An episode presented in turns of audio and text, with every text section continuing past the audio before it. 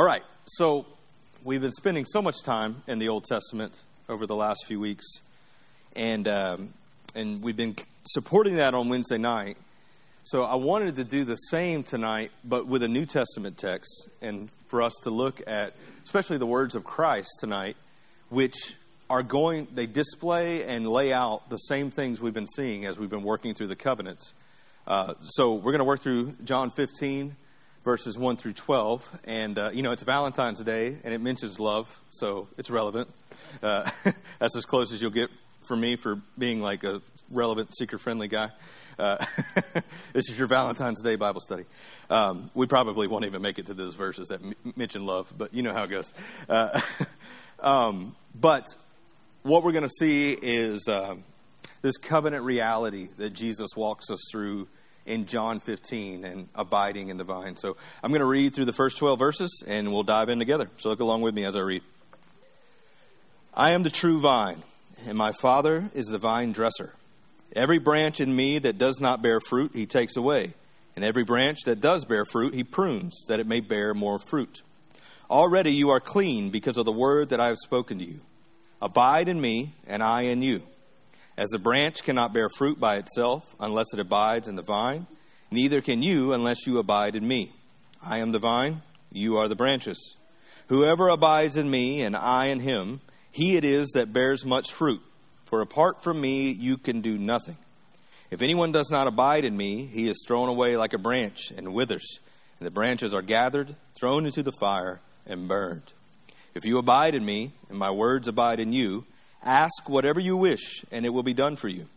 By this my Father is glorified, that you bear much fruit, and so prove to be my disciples. As a Father has loved me, so have I loved you. Abide in my love. If you keep my commandments, you will abide in my love, just as I have kept my Father's com- commandments and abide in his love. These things I have spoken to you, that my joy may be in you, and that your joy may be full. This is my commandment, that you love one another as I have loved you. This is the word of the Lord. All right, so the vine and the vine dresser, the vine and the branches, and abiding and loving so many practical things. So let's just jump in. I am the vine, and my Father is the vine dresser. Okay, pretty straightforward. Who is the vine? Jesus. Who is the vine dresser? All right, God the Father. God the Father. Now, before we jump any further in here, what what else is often described as a vine in the Bible? Church. Church. Anything else come to mind?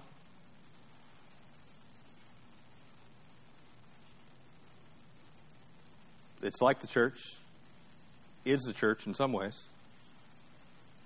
Israel. So, Israel, and in some ways, you can say the church, which in many ways are one and the same. Israel, in some sense, is the Old Testament church. The church, in some sense, is New Testament Israel, though there's overlap in both. Uh, but Israel is often talked about as a vineyard or a vine. Um, and it's no mistake that Jesus says he's the vine because Jesus is the true Israel. He's the true, better Israel. And. Nope, that's in another uh, one of these. Does it? I may have left it out. It, it doesn't matter, but is it on my paper?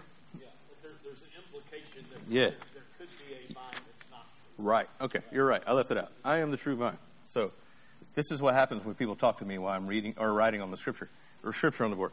I am the true vine. So, whereas Israel itself could be a type of vine, right. Not the, not the and yes, and as we'll see, that's going to be crucial. I was thinking it repeats itself down here, but uh, Jesus is the true vine, and Jesus is the true Israel, and Jesus is the true, in a sense, the true son. Well, he's the true Son of God, which is what the church is, right? We're the children of God. I know we also say we're the bride of Christ, but just thinking our relation to the Father. Uh, so that true, the true vine, is important. Uh, but all right, so we're dealing with Jesus, we're dealing with the Father. Then he says, verse 2 Every branch in me that does not bear fruit, he takes away. And every branch that does bear fruit, he prunes that it may bear more fruit. All right, so what, what do we think the branches are? Believers. Covenant members. All right, let's do that. Stephen knows where I'm going. He's anticipating. So, covenant members. Um,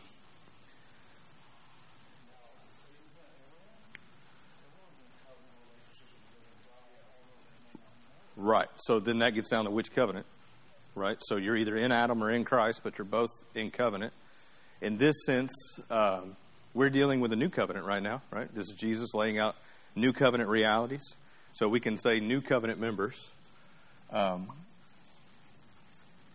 but this same idea is going to apply in the covenant of grace across all of Scripture. But I don't want to jump there yet. We'll go. But I think there's something to believers, like Heather said. So we'll put that.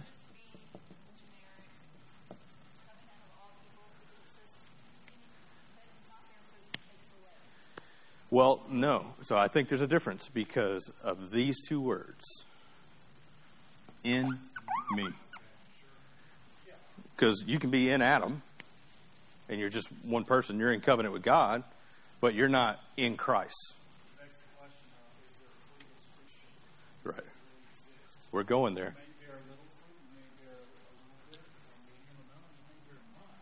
Right.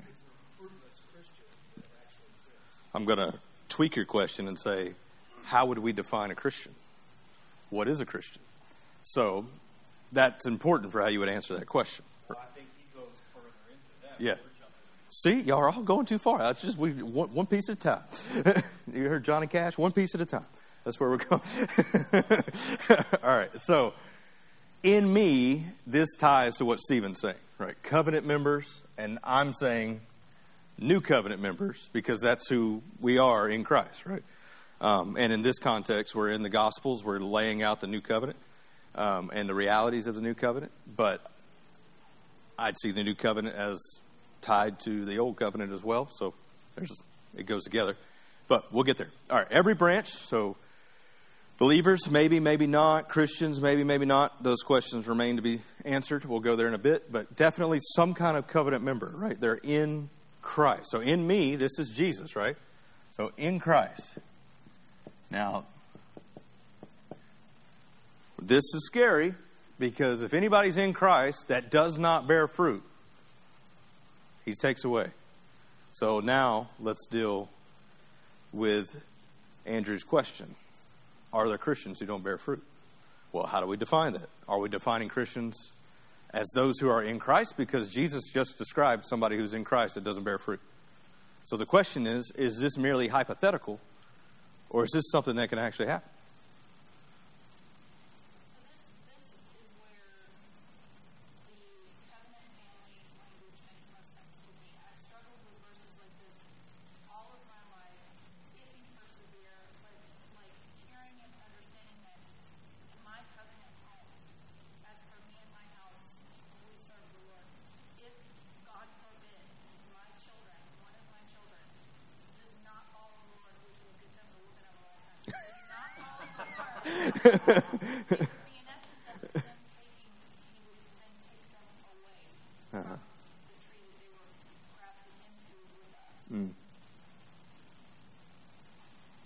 Guys think? Is she on to something?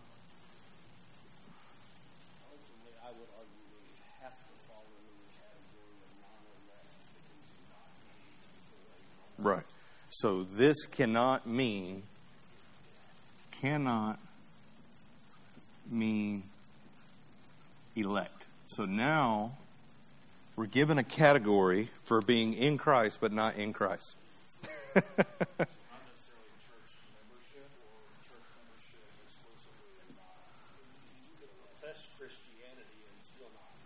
Right. Right. So, well, but there's an invisible reality here that's there. He's still in Christ somehow. Um, amen. Right, which is what that's what Frank's saying. Right. Yeah.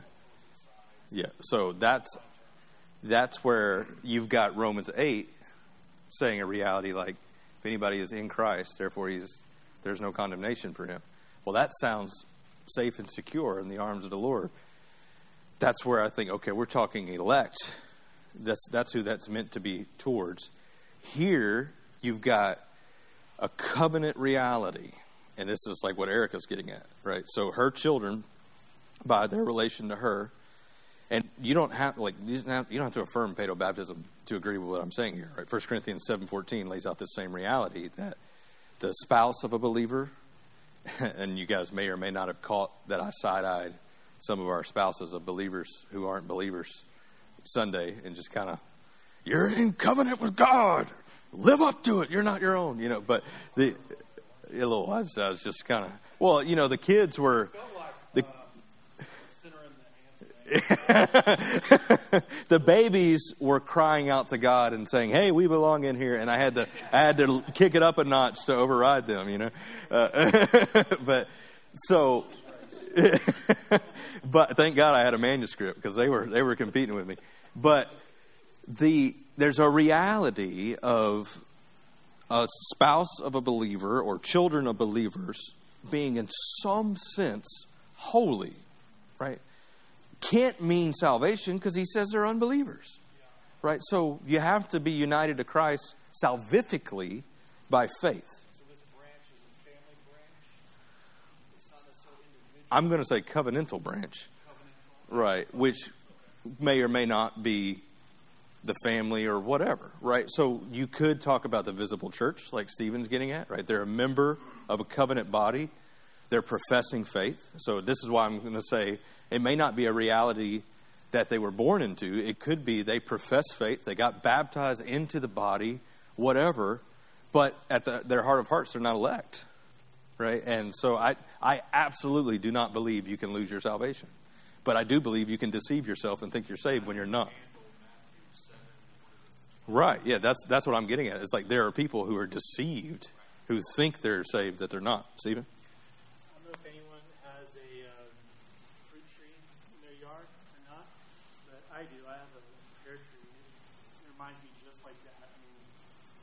I've been having problems with fruiting. I think there's a lot of tree that's drawing uh, and a lot of nourishment from the main trunk. So what's obvious to me is that the, the branch in the middle needs to be taken out right, right now. But I've also had issues with fire blight, which will kill a tree. So from there, you, you cut off different branches and that disease and won't bear good fruit. So mm-hmm. It's it's immediately obvious which Christians in the church you need to remove, and then time will reveal which Christians you need to remove that are diseased. Right. As in Christians, not like. Right. So. Christians so this this let's tie that to how do we define Christian? Well, we've got like Stephen's alluding to a visible reality of you have the visible church, those who are professing to be Christians or somehow united to the church in some way. Uh, but this, there, I'm I'm going to say there's more than just a visible reality because Jesus Himself is saying they're in me, they're united to me in some way.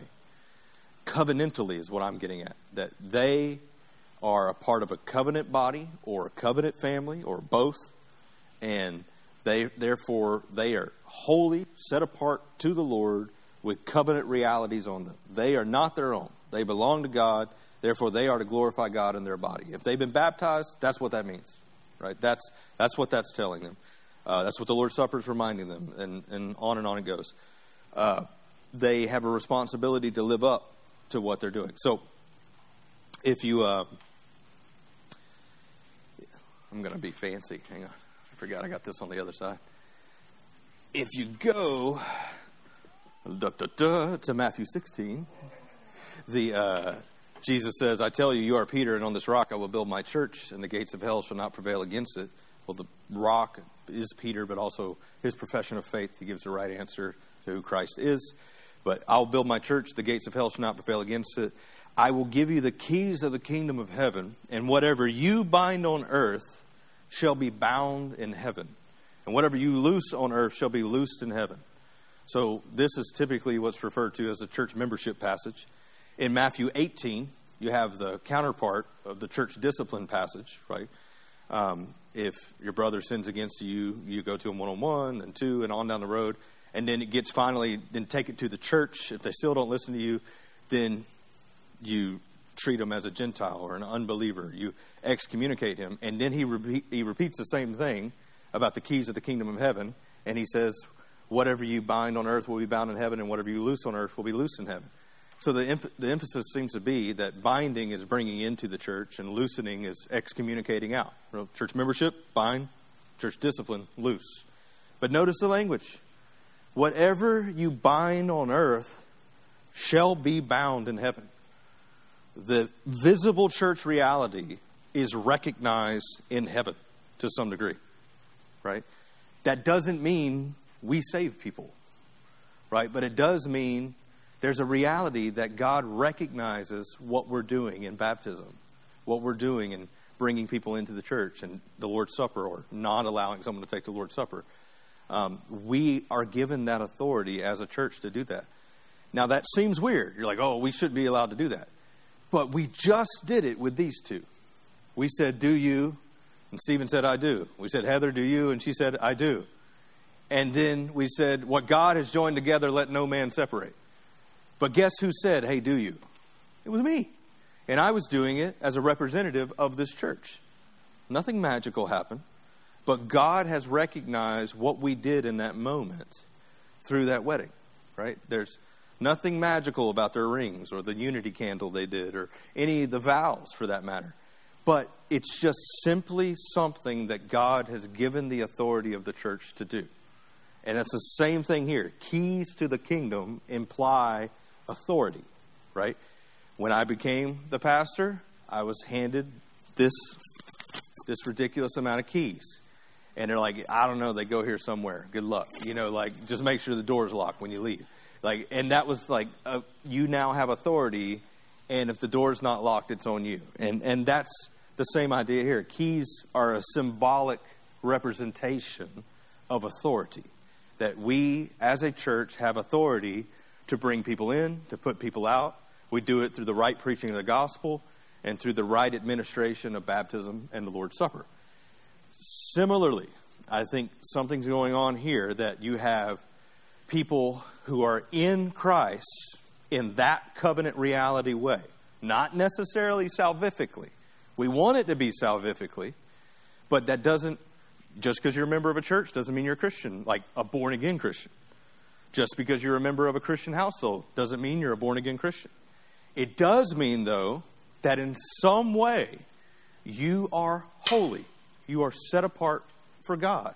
1 Corinthians 7:14 you have access to the Word of God, to the gospel of God, to the people of God, to the sacraments of God, baptism and Lord's Supper. You have all of this, and with that great, with all of that comes great responsibility. Right? You're called to live up to that, which is why what you find Paul doing all the time is reminding you who you are in Christ. Right? This is who you are, covenantally. Live up to it. Be who you are in Christ. True Christians, the elect, will do that. Those who are not elect, they might seem to do it for a time, but time will show that it was false. And there's a chance they could fool even us for our entire life. But like the Matthew 7 reality that Andrew was talking about earlier, they will not feel, fool the Lord right? They can stand before Jesus and say, But didn't we do this in your name? And didn't we do this in your name? And he says, I don't know you. Away from me, you workers of iniquity. Right.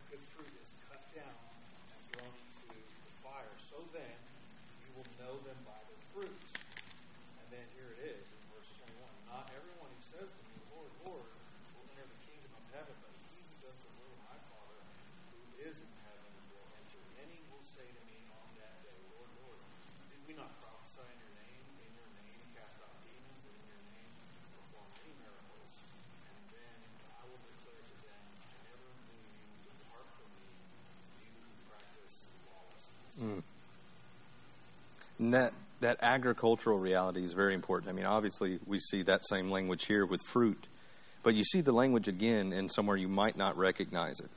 In Romans 6, Paul says, What shall we say then? Are we to continue in sin that grace may abound? By no means. How can we who died to sin still live in it? Do you not know that all of us who have been baptized into Christ, into Christ Jesus, were baptized into his death?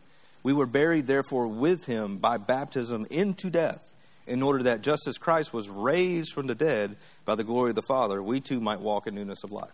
Now, no doubt, your mind immediately goes to Jesus was put in a borrowed tomb and he was raised from the dead. Well, that's that's true, but that's not really being buried, right? The image there is the planting of a seed and then springing up of new life, which is used in John as well, right? Unless the seed falls to the ground and dies, you know, it doesn't bear much fruit.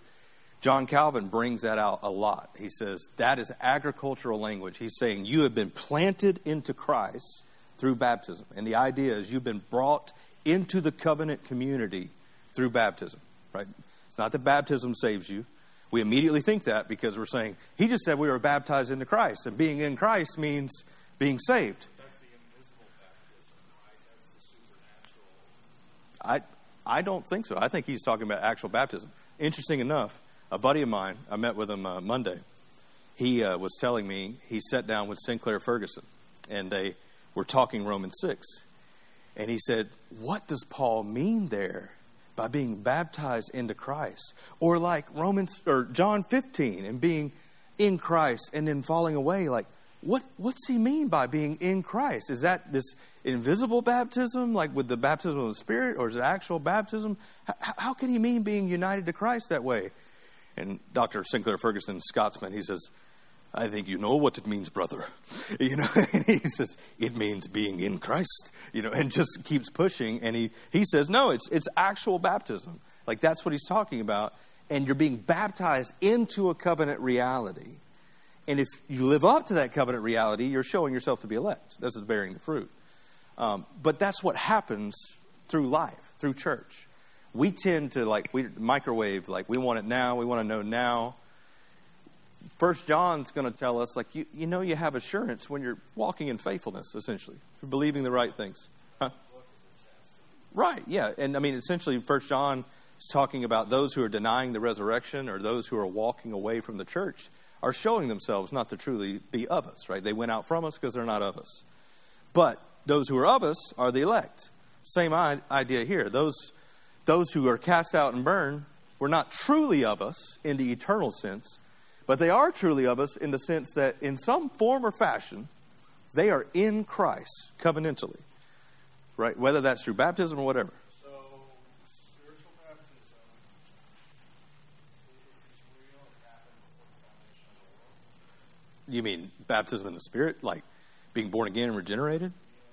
No, I, I mean, I wouldn't. So, in some sense, you could say that because God's outside of time. But for us, no. Like historically, you're going to be born again at some point, which will happen at any given point that God decides for the elect. But that's what your physical baptism is pointing to. Yeah, right. Exactly. Yeah. You're not supposed to look at that for your assurance. You're supposed to look at are you abiding? Which we got to get to that. We only got 10 minutes left. So let me let me push forward. All right. you're, you're keeping this verse 2. All right, so every branch in me, it's covenant reality, that does not bear fruit, he takes away. And every branch that does bear fruit, he prunes. We'll get to that in a second, that it may bear fruit. Already you are clean because of the word that I have spoken to you. Abide in me, and I in you. So, abide is directly tied to bearing fruit. What does that mean? What does it mean to abide? to dwell in, to stay in. Okay? You're just going on like like American dictionary definitions or Webster.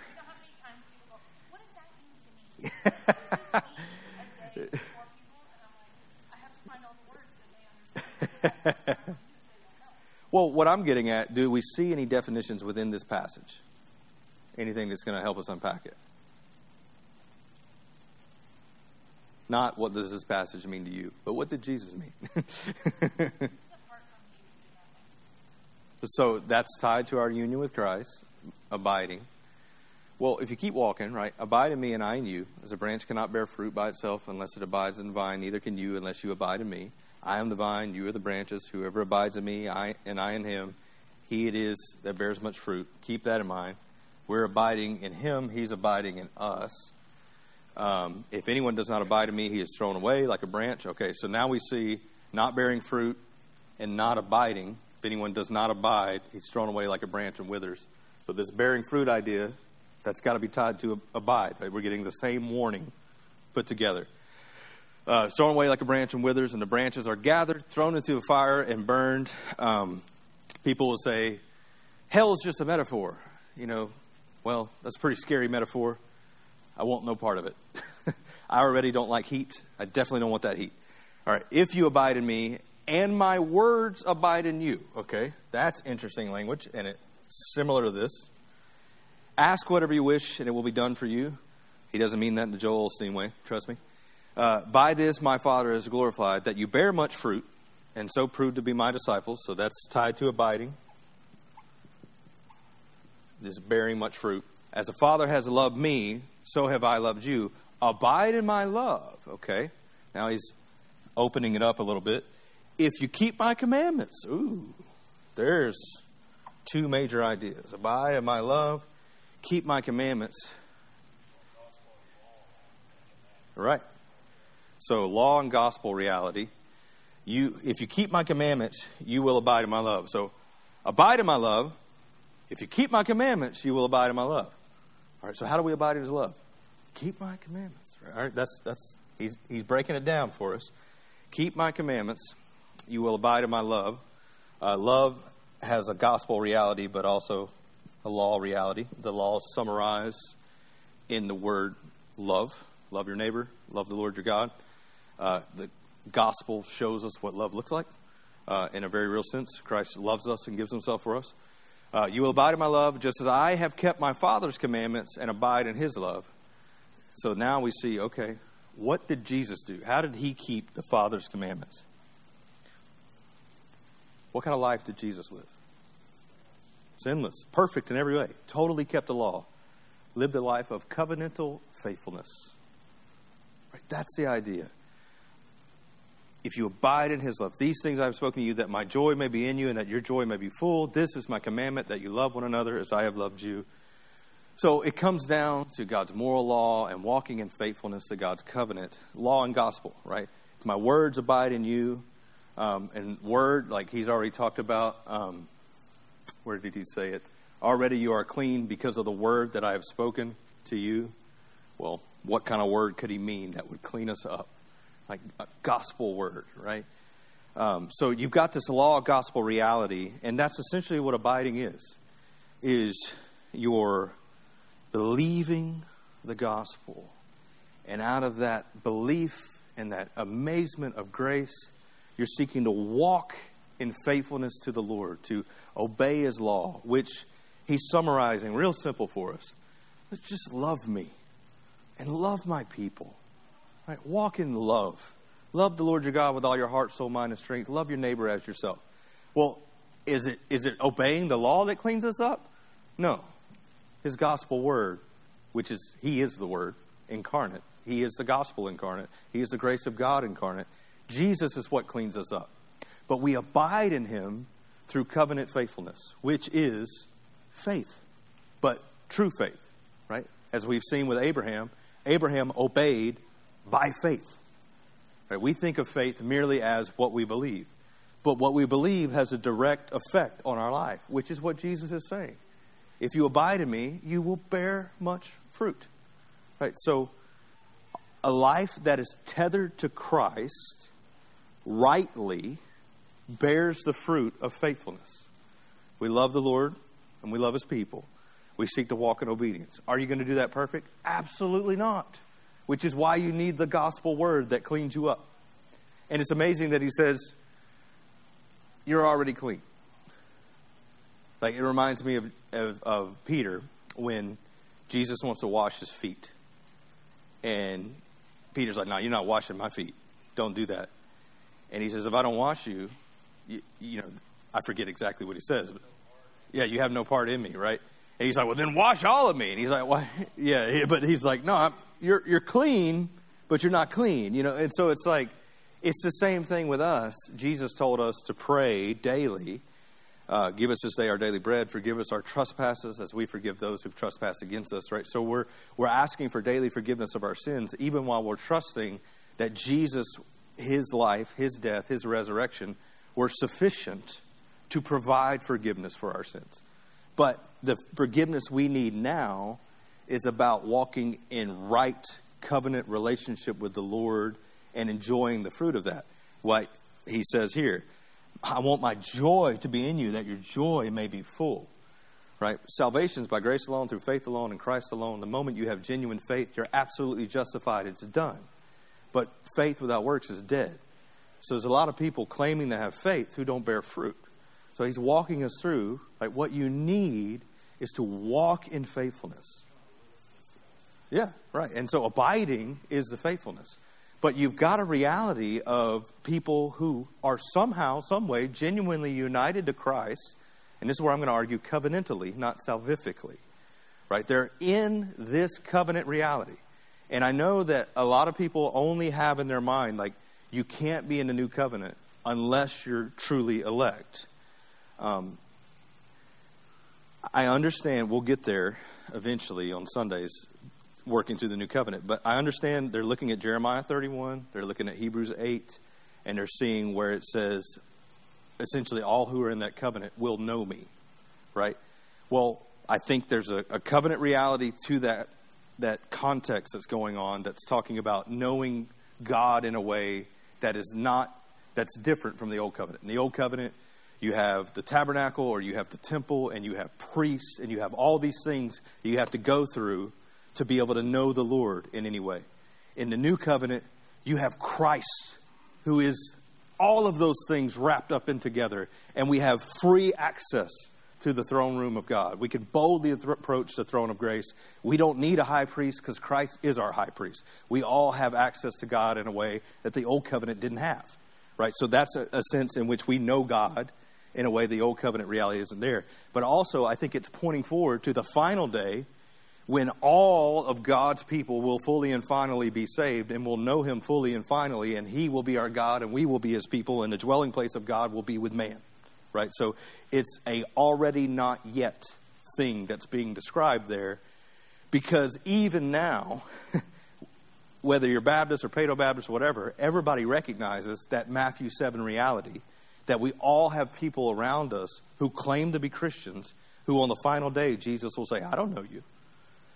But that covenant, that promise of the new covenant is saying, but they'll all know me. But yeah, those who really, really are elect. But that's not the reality that you see playing out in the covenant community. And that's okay because that's how it's supposed to be until that final day when the goats and sheep are separated, when the wheat and the chaff are separated, all of those things that only God can do. So for now, we dwell together in this covenant reality, in the church, in the covenant household, on and on it goes. But the, what you're working towards is you want covenant faithfulness. And covenant faithfulness bears fruit. And if it doesn't, they're going to be cast away, which ultimately means they will hear what the believer or what the professing believers heard in Matthew 7 who weren't actually elect. So you, you have to have this reality of someone can be a Christian but not be a Christian. It's just muddy, I know. But essentially, it's they are in covenant with God, but that doesn't mean they're a born again Christian. Right? So there's a reason why that language started being used. Because you could be a Christian or you could be a genuine born again Christian, which is the elect. But even then, that's a scary reality because I guarantee you those Matthew 7 Christians thought they were born again Christians.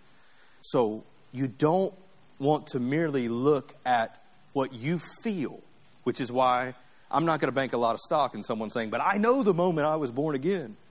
Well, I know a lot of people who have had quote unquote born again experiences that are Buddhist and Hindu and any number of things, right? We can deceive ourselves, right? Paul talks about that. He says, even I can't judge myself fully and finally right. God will judge me. Um, but what we can judge is the fruit of our life. Are we walking in covenant faithfulness? So you, you want assurance, bear fruit in keeping with repentance, bear fruit in keeping with God's word, which is ultimately loving God, loving his people, believing the gospel, like not doing those things for the wrong reasons, but because you're amazed by grace. So assurance comes from covenant faithfulness and walking in obedience to God's word, not merely our experiences. But notice walking in obedience to God's word, part of that means his word abiding in you. So there are going to be times where you've totally messed it up. You've sinned horribly, and you're saying, God could never love me. And you're going to not even be able to look up to heaven, and you're going to beat your chest, and you say, God, have mercy on me, a sinner. And your whole life says you're not a Christian, except for that posture right there. Because that's what Jesus says. That man goes home justified, not the one who says, Hey, I'm doing everything right. Look at me, I'm awesome. No, you have to have that humility of a Christian and the reliance on the mercy of God. And the Word of God is abiding in you when you remember Christ Jesus came into the world to save sinners, even the foremost. Right? It's not because, all right, you're doing everything right today, so you have every reason for assurance. It's no. Are you taking God at His word today? Because His word says simple childlike faith is enough to unite you to the perfect work of Christ, and therefore you're forgiven. Because on your best day, you are not outside of your need of God's grace. And on your worst day, you're not outside of the reach of God's grace. And you've got to find that balance on any given day. I want to bring this home in closing with what just happened with Micah. So Jesse and Amy, they'd been waiting for quite some time to baptize Micah because they were like, I just am not seeing enough fruit in his life. Now, the boy was raised in a Christian household and raised as a disciple of Christ. He professed to be a believer, always. But he was mischievous. He had no problem giving Amy a very hard time, right? and, and he could get into some stuff. But I remember when my son, my youngest son, was baptized, he said, How come Micah's not being baptized? I said, Ah, his parents just aren't quite sure if he really gets the gospel yet. He says, What? Micah loves and trusts Jesus. He said, We've talked about that for years. I say, all right. you know, so these kids, and come to find out, they really do have long, deep conversations. Some of them are on YouTube. But the, uh, but it wasn't like Micah was saying, I don't want anything to do with your Christianity, mom, right? It was just sometimes he was a bad kid, like most kids are. And that was, that was like, they're like, ah, I just don't know if he really gets it, you know, because I don't see this level of love and, and affection that I want to see in him. You know, I want to I want to see this born again heart, and I don't know. Well, then, ab- absolutely, right. And this is what I'm getting at. But then, then enter in troublemaker me. So then, I begin to have my convictions changed on baptism, and I'm talking to Jesse and Amy about this, and I'm talking to them about the reality of Micah being being brought into a covenant household, and that's there, whether they realize it or not. Like he is holy to the Lord. He's set apart by God for him. Doesn't mean he's saved. He has a trust by faith, but he's claiming the trust by faith. Right? And I was like, and you walk in faithfulness by giving him back to the Lord through baptism, raising him in the nurture and admonition of the Lord, which they've been doing that, but they hadn't baptized him or whatever. So they came to the point, they're like, you know, you're right. Why are we waiting to baptize this kid who is, you know, on his good days, he's walking very obedient to the Lord. On his bad days, he's not, but he's also just being a normal kid, and he's not denying anything in the gospel, and we have no reason to question anything other than we're just like, yo, he's not holy enough yet. But then when we look in the mirror, like Andrew just said, Neither am I. and you know what? My sins are actually far worse than my kids because his are just little kid sins and mine are full grown adult sins, and I know better. Right? Yeah, yeah, yeah. She's just showing you, hey, here's what you've been teaching me, Dad. right. But so they began working through that, and they're like, yeah, you know, we really don't have a reason not to baptize them. So they baptize them. Well, then all of this happens. And they're thinking, I'm so thankful that I gave my son back to the Lord and have been walking in covenant faithfulness all the way around, knowing that I can lean on his promises and not simply lean on, did I see enough fruit of Micah's faith? But do I believe God's word? And that God says, He's mine. And we raised him that way, and he wasn't rejecting it. And so we can rest in his good promises. We can rest in the fact that his baptism says he is not his own. He's been bought with a price. Therefore, he is to glorify God in his body. And he did that all the way, even through his death, saving lives with his body. And they have a level of assurance that is frankly shocking to me how faithful they've been through this. And it shouldn't be. It's amazing to see how God's carried them through this. But they're leaning on the promises of God, not on Micah's fruit, right? And that's the same thing with us.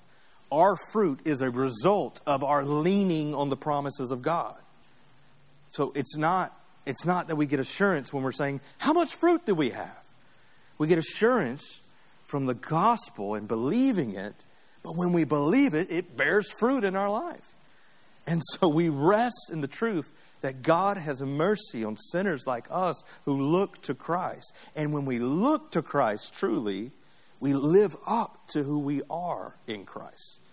It's the same way it worked with Abraham, and as we'll see, it works this way in the Mosaic covenant and the Davidic covenant, and it's the same reality in the new covenant. God has covenant realities, He has a covenant people, and those who live up to that covenant reality by faith bear fruit and inherit eternal life and never perish. Those who rebel against it or fall away from it or whatever show themselves so yes, never truly be elect. But they were genuinely a part of the covenant community. They were genuinely a part of a covenant family. They were in some way, in some form or fashion, in Christ, though not salvifically. But the reason they're not is on them, right? They're rejecting God's promises. They're rejecting the mercy that God is saying, Come to me, all who are weary and heavy laden, and I will give you rest. And that's what we're doing. We're resting upon God's grace in Christ. And when we do, it bears fruit in our life so that we will abide. That's, that's the idea. Abiding is covenant faithfulness. And covenant faithfulness is faith that bears fruit.